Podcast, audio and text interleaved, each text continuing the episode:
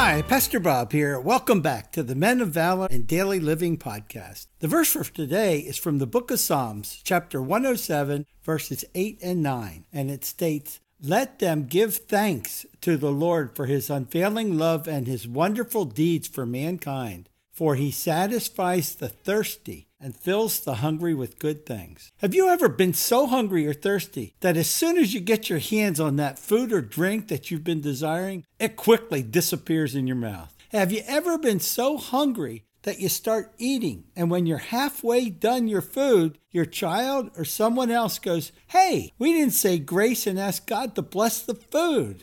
Oh, in cases like that, who's our God? Is it the stomach or the one true Heavenly Father that gives us all gifts? How many things do people hunger for besides God or more than God? Just jobs, money, kids' sports, etc. The world's full of things. But what are all these things worth in comparison to the love and wondrous deeds the Lord has done for you? As it says in Ecclesiastes, absolutely nothing in terms of salvation, they are all meaningless. Do you ever have that hunger and thirst for the Lord that you just can't get enough of Him? You've tasted and you saw that He is good, and that causes you to desire more and more of Him. If you're thinking, no, I really have not, I pray that you will get that desire.